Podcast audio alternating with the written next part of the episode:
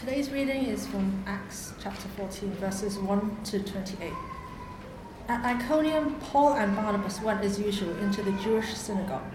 There they spoke so effectively that a great number of Jews and Greeks believed.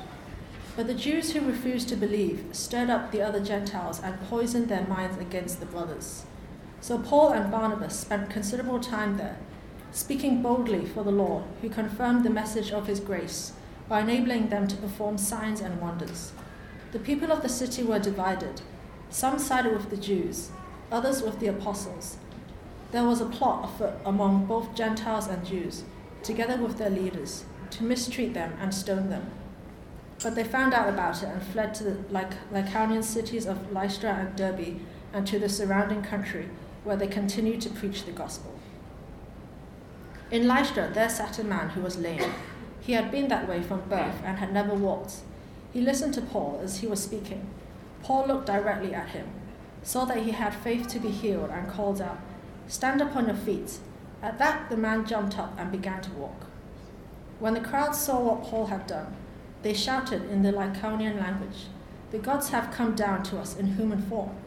Barnabas they called Zeus, and Paul they called Hermes, because he was the chief speaker. The priest of Zeus, whose temple was just outside the city, brought bulls and wreaths to the city gates, because he, he and the crowd wanted to offer sacrifices to them. But when the apostles Barnabas and Paul heard of this, they tore their clothes and rushed out into the crowd, shouting, Friends, why are you doing this? We too are only human, like you. We are bringing you good news, telling you to turn from these worthless things to the living God, who made the heavens and the earth and the sea and everything in them. In the past, he let all nations go their own way. Yet he has not left himself without testimony. He has shown kindness by giving you rain from heaven and crops in their seasons. He provides you with plenty of food and fills your hearts with joy. Even with these words, they had difficulty keeping the crowd from sacrificing to them. Then some Jews came from Antioch and Iconium and won the crowd over. They stoned Paul and dragged him outside the city, thinking he was dead. But after the disciples had gathered around him, he got up and went back into the city. The next day, he and Barnabas left for Derbe. They preached the gospel in that city and won a large number of disciples. Then they returned to Lystra, Iconium, and Antioch, strengthening the disciples and encouraging them to remain true to the faith. We must go through many hardships to enter the kingdom of God, they said. Paul and Barnabas appointed elder, elders for them in each church, and with prayer and fasting, committed them to the Lord, in whom they had put their trust. After going through Pisidia, they came into Pamphylia, and when they had preached the word in Perga, they went down to Attalia. From Attalia, they sailed back to Antioch, where they had been committed to the grace of God for the work they had now completed. On arriving there, they gathered the church together and reported all that God had done through them, and how he had opened a door of faith to the Gentiles. And they stayed there a long time with the disciples. Well, thank you very much, Chloe. So, as you probably heard um, earlier on, we uh, prayed this morning for one of our mission partners called Christos Mission, who work among the Karen people in northern Thailand. And uh, you can see some of the Karen there on your screen. But the story of how the Karen became Christians is actually a very, very interesting one. Uh, they were first evangelized by missionaries uh, in the early 1800s, and actually, a large proportion of the Karen have always been Christian uh, ever since. Uh, when the missionaries arrived, interestingly, they were helped by two things. Uh, one was that although the um, Karen worshipped um, spirits and were basically animistic in their beliefs, they also had a belief in one creator God who was the God over the, the whole spirit and natural world.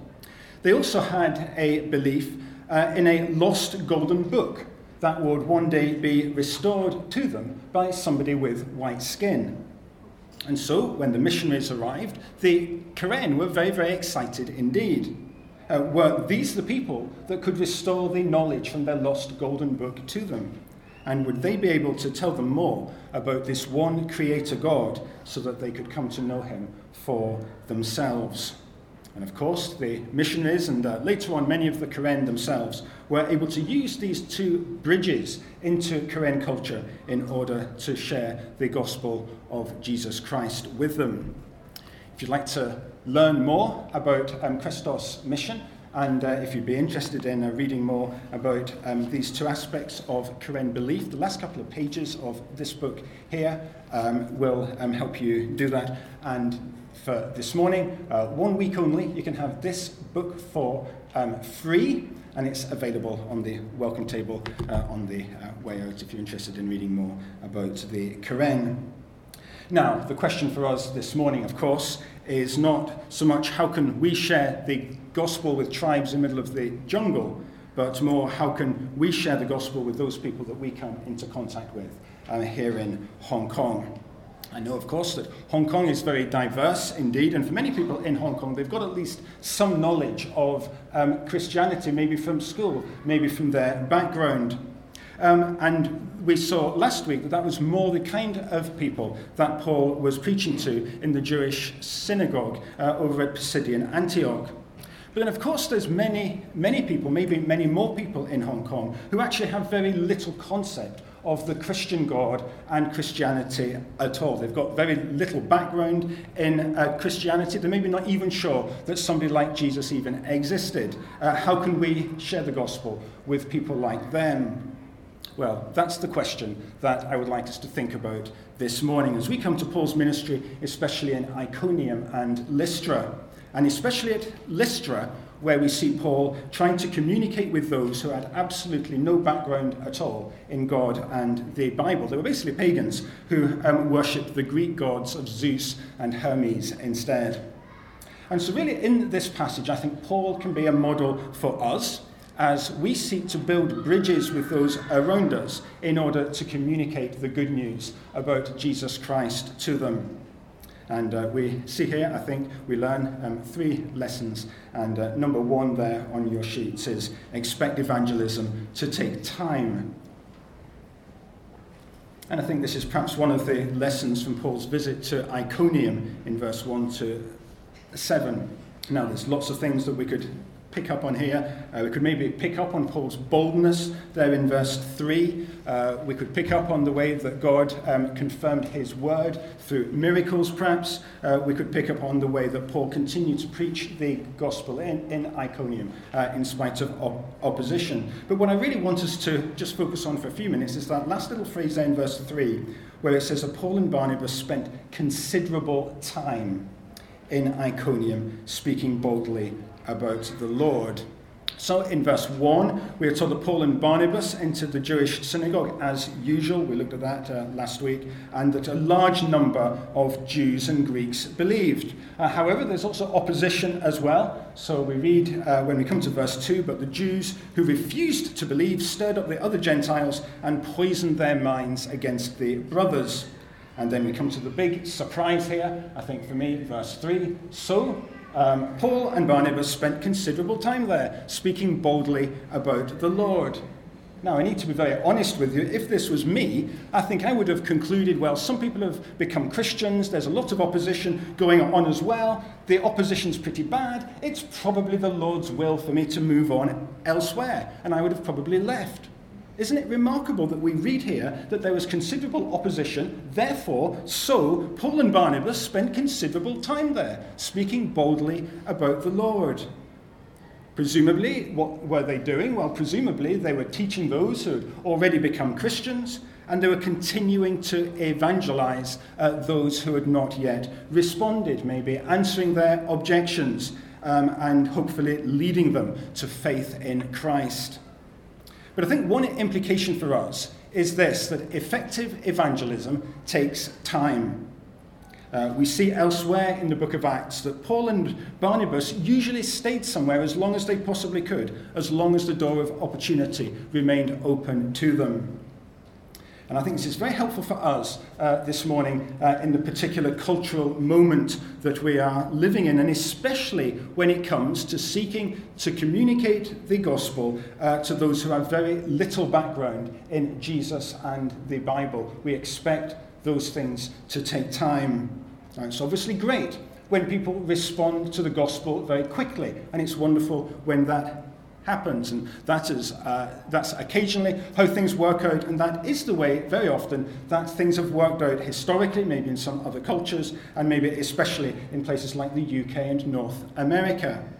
So you can think of the heyday of a great Christian evangelist, somebody like Billy Graham, maybe back in the 1950s. Uh, all you needed to do was fill a stadium with people, and then Billy Graham would come along and preach, and many, many people would respond. Most people already believed in God. Um, many people in the culture already knew the basic uh, truths of the gospel, either from church or from school. And so all that was really needed was a great appeal for them to receive Christ. And uh, um, many people responded and came forwards. But that is very definitely not where the culture in the West is now. The culture in the West has changed dramatically. The vast majority of people aren't religious. Very, very few of them believe in God. Very few have any reliable knowledge of Jesus, the Bible, and the gospel at all. And Christianity has a generally negative image. And the result of all this is that for most people in the West, as well as for many people of other religions throughout the rest of the world, that Christianity is not even on the radar screens for them. It is not that they have looked into Christianity and decided to reject it. It's just viewed as something that's completely and utterly irrelevant to their lives. Why on earth uh, would we even have that as an option? As uh, evangelist Rico Tice says in his excellent little book, Honest Evangelism, um, culturally we're such a long way from biblical Christianity that people don't object to faith having engaged with it. They simply dismiss it. Jesus simply isn't on the agenda. He isn't even an option to be considered. Uh, people hardly ever think about why they don't agree with your beliefs, and even if they do, they put it in the it's fine for you, um, but it's not for me box. The culture is teaching people not to consider Christianity even when life goes wrong, or when there seems no point to anything, or when a loved one dies. Now, I know that this is not everybody in Hong Kong by a long shot, but especially if you work for a Western company or you work with those who are very heavily influenced by the West, then this will be um, many of the people that you know and that you rub shoulders with. I know this is most certainly the case for many of my friends in Hong Kong who aren't Christians. Uh, they may be politely interested in the fact that I'm a Christian pastor, um, but there's no obvious contact point at all for Christianity in their lives.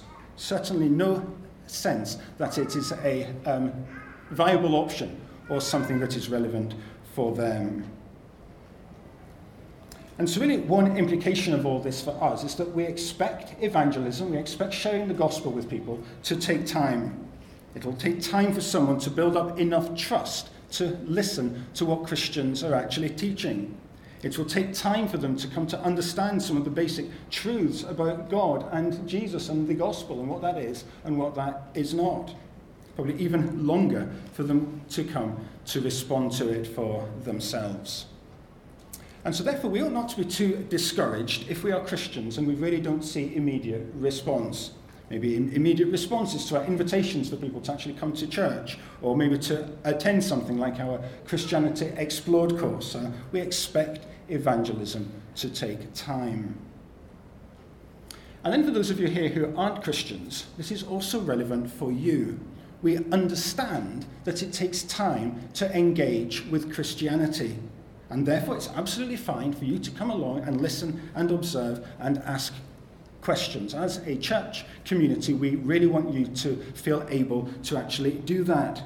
Now, of course, it is true that we all need to come to that place for ourselves where we need to decide to become a follower of Christ. And that is really important. And that is something that's very, very urgent indeed. But we also want you to understand that we know that it takes time. It takes time to build up confidence. It takes time to come to understand what the gospel is, and it takes time to think through the implications of that for uh, ourselves. And we would want you to feel very much free um, to be doing that.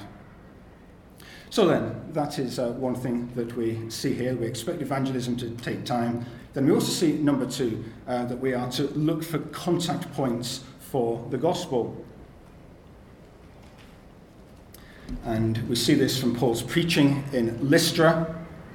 in verse 8 to 18.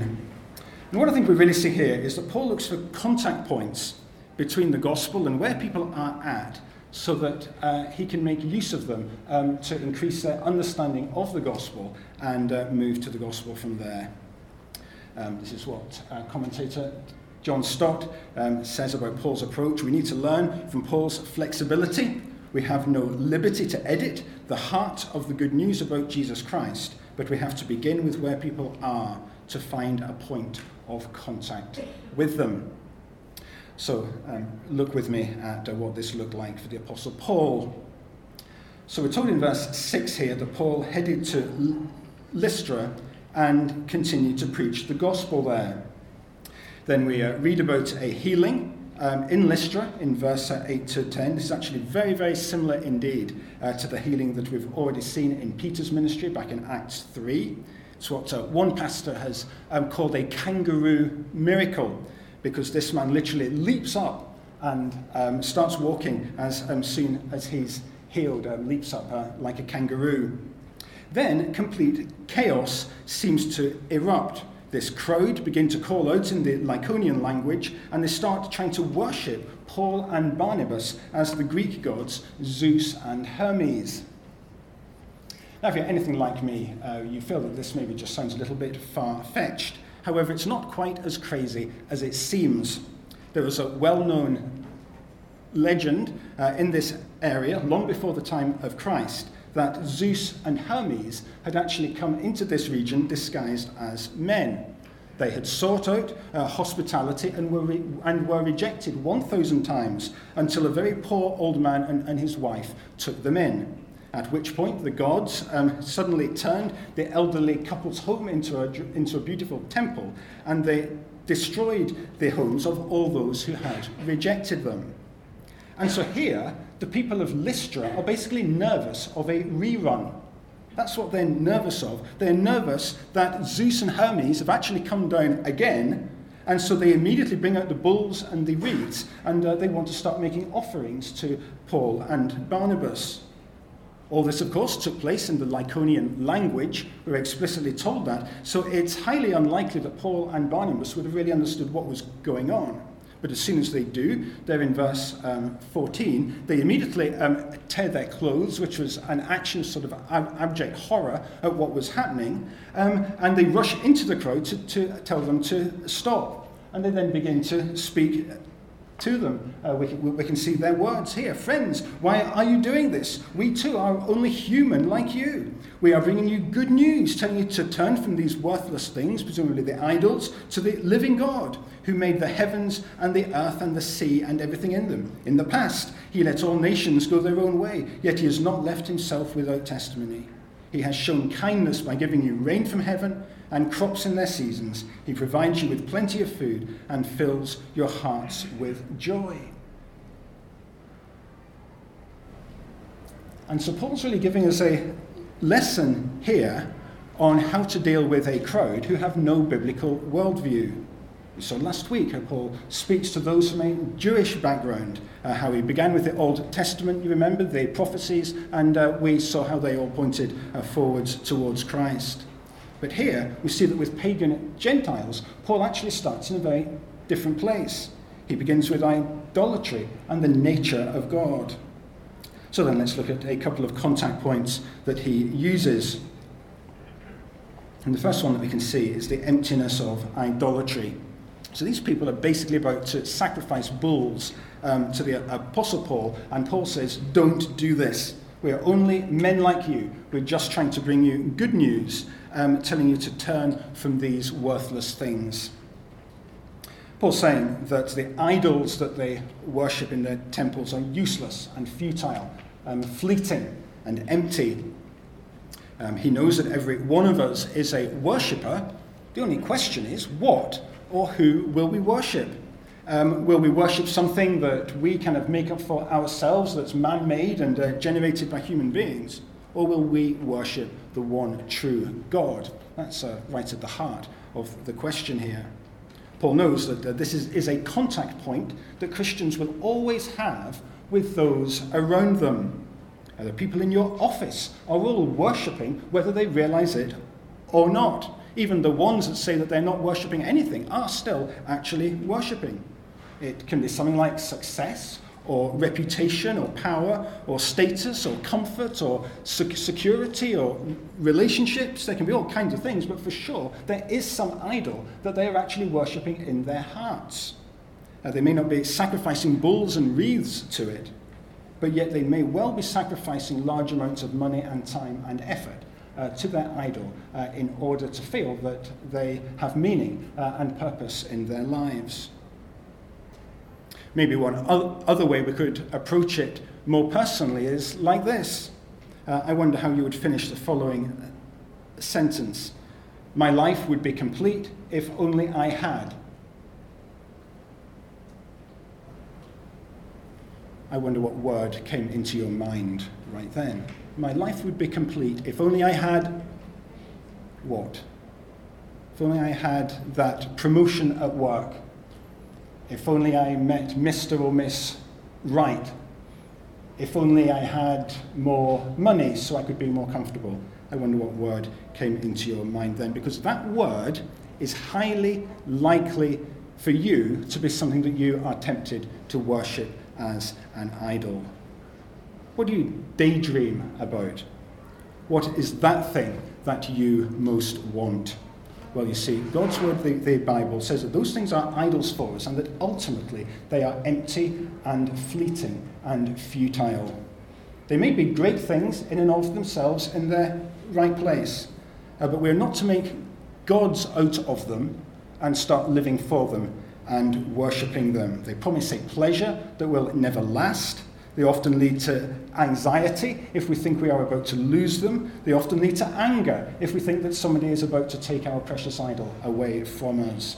Worst of all, they are dishonoring to God because they steal our worship and love away from Him, the one to whom it rightly belongs. And Paul is saying that is a contact point that we will always have with the people around us. What things are the people around us living for that will ultimately turn out to be empty?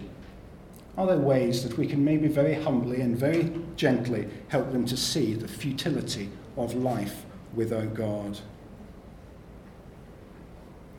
Then we also see another important contact point here, which is the character of God. So deep down, Paul says everybody knows that God exists because he has left his fingerprints in their lives. And so look at, at the text with me. Uh, Paul says that God is alive. He is the living God. That's not like idols, they are dead. Um, God is alive. He also says that God is the creator. He's the God who made the heavens and the earth and the sea and everything in them.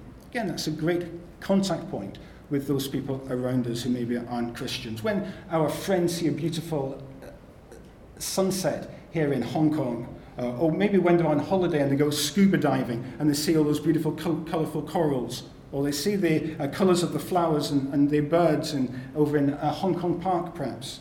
Um, saying that all of those things speak to them, that God exists, and that He made them, and uh, He made the whole world around us.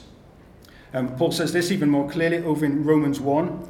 Um, so in Romans 1, he says that God has made himself known so that everybody is without excuse. Romans 1, verse 20 For since the creation of the world, God's invisible qualities, his eternal power and divine nature have been clearly seen, being understood from what has been made, so that people are without excuse. Now we can try and uh, beat down and um, suppress the, that knowledge and pretend that God is not there after all. But deep down, Paul's saying everybody knows that God is there and deep down that they are accountable to him. Then, lastly, he says that God is not only the creator, um, but he's also the one who organizes the details of our lives, uh, what we call, if we're Christians, God's providence. So God has not left himself without a testimony, but he has shown kindness by giving you rain from heaven and crops in their seasons. He provides you with plenty of food and fills your hearts with joy. So again, there's a contact point here. This means that for the majority of people who aren't Christians, our life is often quite good. Uh, God has shown his kindness to those who aren't Christians in many, many ways. They may ignore him, they may even say he doesn't exist. but yet he still gives them rain and crops. He provides them with nice food year after year, and he fills their hearts with joy. It's definitely not true that the life of someone who isn't a, a Christian is just filled with a, a unremitting misery. That's not true. Rather, there can be many ways that the um, life of someone who isn't a Christian is um, um, temporally um, really good. But yet, Paul says that even those good things point ultimately towards God. Where does the joy of eating really good food ultimately come from? Where does the pleasure and happiness of meaningful relations ultimately come from? Doesn't it ultimately come from God, who is not only the creator, but is actually the God who organizes your life in a way that reflects something of his love and his goodness and his care? It's an amazing thought. What a gracious and um, kind God we serve. So, hopefully, you can see some of the contact points that Paul uses here to communicate the gospel and that um, maybe we can use as well. The emptiness of idols and the character of God, God's kindness um, to us in many ways. I'm sure you'll, you'll, be able to think of lots of other potential contact points as well. Um, we could think maybe of the search for love and community that uh, many of us have. Uh, or maybe the desire for something transcendent, something beyond ourselves that is placed there by God that we might seek Him. In the current context, you might think of the disillusionment with politics, maybe, or the death of the Queen in the UK, perhaps. And both of those point to the longing that we surely all have for a perfect king or a perfect ruler uh, who will never die. And so maybe um, just have your eyes and ears open this coming week and look around you and listen and think, well, what are some of the contact points that exist between some of the people that I know and the Christian message? What contact points are there? Are there any on ramps, um, if you like? Are there any on ramps that um, you could potentially use um, to have helpful conversations uh, with people that you know? Or how about this? Maybe the next time you read a book or you watch a good movie, um, maybe ask, well, what are some of the contact points between this book and Christianity? Uh, what, what, are some of the contact points between this movie and um, the Christian gospel? And so, Christian author Dan Strange says In a culture where we often think that no one is interested in our message, we do in fact have evangelistic ways in, but we need to know where to look if you want to read more on this whole sort of uh, integration between sort of culture and the Christian message, then that book, uh, Plugged In by Dan Strange, is a really great one. It's one that we use with our ministry apprentices. Um, Paul's showing us here that we do in fact have ways in, um, but we need to know where to look.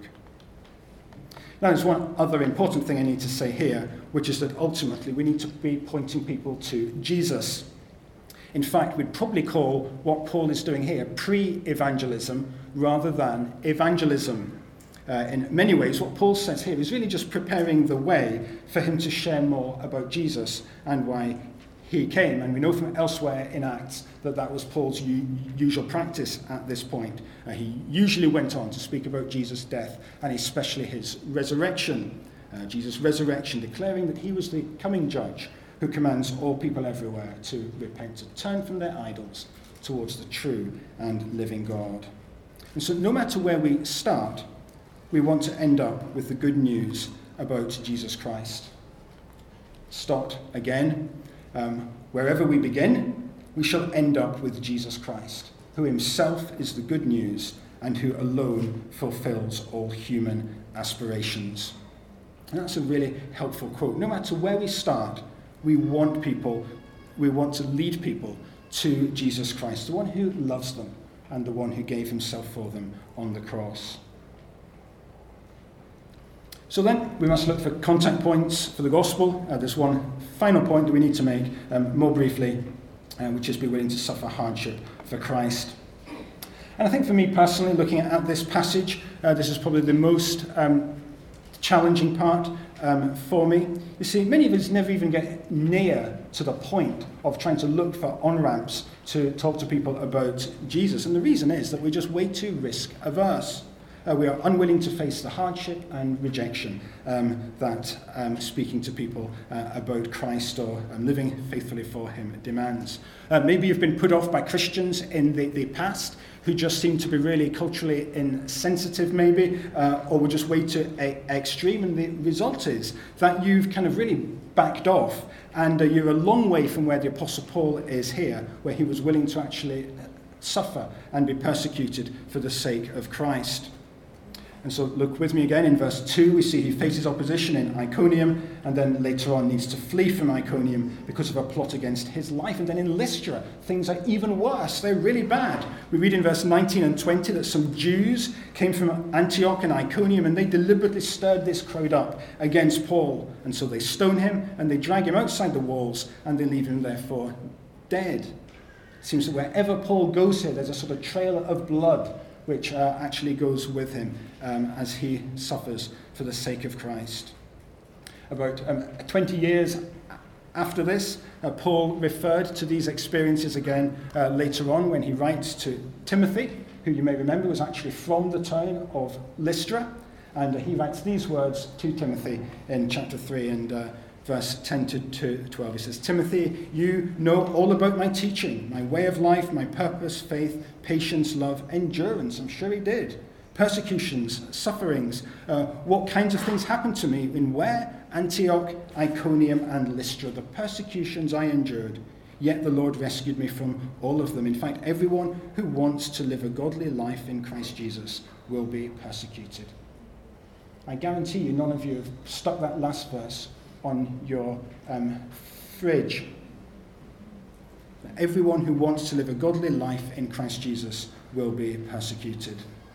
Uh, we also see Paul's teaching. So, from verse 21 to 25, he makes a return journey back through all the places he's been, uh, strengthening and encouraging the disciples.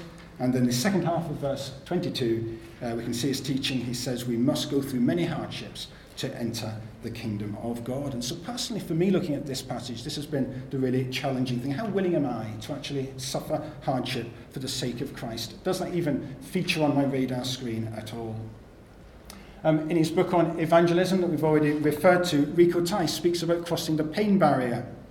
And uh, what he means by that is coming to that point where we know that it's going to cost us to speak about Christ, but keeping on going um, anyway, uh, crossing the pain barrier, asking that question that may just make the conversation a little bit more awkward or take it to a different level. Um, letting that work colleague know that you are a Christian. Admitting to your school friends, maybe, if you're a teenager, that you uh, attend church on Sunday mornings risking rejection when you invite somebody along to church or a Christian event, getting baptized, even although some of your family members may be hostile to that, maintaining your commitment to what the Bible says about relationships, even although the world around you and your own desires maybe are pushing you in a different direction. All of those things are incredibly hard, but all of those things are worth it. We're following in Christ's footsteps and living a life worthy of Him, storing up treasure in heaven. But these are also things that God can really use to bring other people to faith in Him. In our passage here, I actually think this is one of the reasons why there ended up being Christians in each of these places that Paul visited. The people there had actually seen Paul um, suffering for the gospel. They knew that Paul was really serious about Jesus Christ. Uh, they knew that he loved them because he was willing to lay down his life and actually suffer for them. He was willing to cross the pain barrier so that others could hear the good news about Jesus. Well, when I worked in London, one of my roles in the church there was to help lead Bible studies for men who worked uh, in the area around where our church was. And uh, one of the men in one of my Bible study groups was a lawyer called Richard Gray. And uh, Richard Gray actually used to work here in Hong Kong uh, prior to becoming a Christian for uh, Allen and Overy, I think. And one of the interesting things about Richard Gray was that he was in the same year at school as Rico Tice, the Christian evangelist who I've already mentioned. Rico Tice became a Christian while he was at school, and uh, later on, of course, he um, started the Christianity Explored course, uh, which is uh, one of the courses we use here. Um, later on, Richard wrote about his experiences, and uh, this is uh, some of the things that he said. He says, I distinctly remember Rico's conversion at school. I suspect if you asked most of our contemporaries, they would remember it too, uh, although it was over 30 years ago. Why was it so memorable? For two reasons. Firstly, the merciless reaction shown towards Rico, the constant public and private attempts to humiliate him and get him to relinquish his newfound faith, which went on for many, many months. He goes on. Secondly, what really struck me was how Rico carried himself during such a difficult time for him. The easy option would have been to turn back or keep quiet, but Rico stuck to his faith and kept talking about his faith. Although I didn't realize it at the time, Rico's conversion and resolute faith sowed the first seed in my mind. Who was it that gave Rico the strength to continue down such a difficult path? That was the first stage in my journey, which many, many years later led me to Jesus. When I finally accepted Jesus into my life, one of the first things I felt I needed to do was to write to Rico, despite not having been in contact with him for many years, to let him know how his journey and struggle at school had helped me on my way. Wonderful uh, story. It's just a little reminder of how God can use the suffering and hardship of his people to bring others to faith in him. We may not realize it, but God even uses the hardship and the rejection and the inconvenience and the many difficulties that we may be experiencing to bring others to faith in him. Are we willing to cross the pain barrier for the sake of Christ? Let's pray together. Father in heaven, we want to give thanks for your word to us this, this morning. We give thanks for this example of how Paul used these contact points to present the good news of the gospel to the people of Lystra. And we pray that we might be able to do the same for some people that we come into contact with here in Hong Kong. We ask that we will be ready to take risks and even to suffer for Christ so that others might come to know him. And we ask all of these things now in Jesus' name. Amen.